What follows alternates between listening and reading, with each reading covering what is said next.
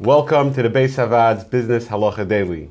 Today I'm joined by Rav Chaim Weg, Dayan at the Bais HaVaad, and Rosh Kollel of the Bais HaVaad's Kollel Dayanis Zichron Gershon. Reuven works in the credit card processing industry, and he wants to know, can he make an appointment with Shimon, who runs a business and is currently a client of his competitor, and try to get him to become a client by his company?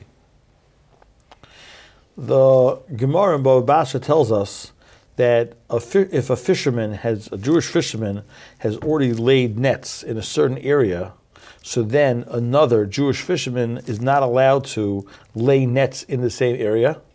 And the Gemara explains that since, way Rashi learns the Gemara, that since the first fisherman has already exerted effort and laid his sights on the fish in this area, so then somebody else who undercuts him and takes away from him what he was expecting to get, he hasn't been kaina yet, but what he's expecting to get is called a rasha. Based on Rashi's Pshat in the Gemara, there's a concept called a marufya.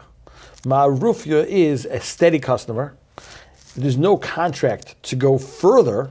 The contract is going to end at a certain point, but it's a type of industry where once one signs up for a certain service or to buy products, the normal practice is that somebody stays a steady customer, and that is called the concept of marufia, a steady customer.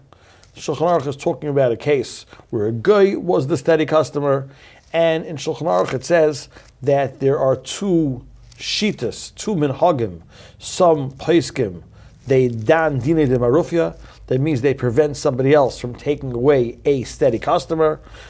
And there are others who are not makpid, other places they were not makpid on the din of marufia. Our minig is that we dan din de marufia, which means that we consider somebody to be a rasha if he pulls away a steady customer from somebody else.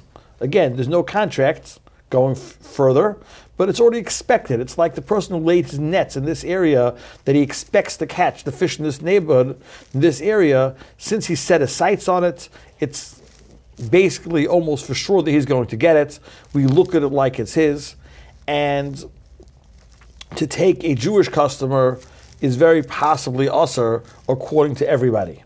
So the basic answer would be that it would be usher to take credit card credit card processing is a type of business that usually once you stay with a person, you stay for years and years and years and years. So to go solicit beferish somebody who already has a supplier would be usher because of the concept of marufia. But just two quick points. First of all, the person who is running the running the business, who has one supplier, one processor, he is allowed to reach out to you. He can reach out to another supplier. He's not locked in.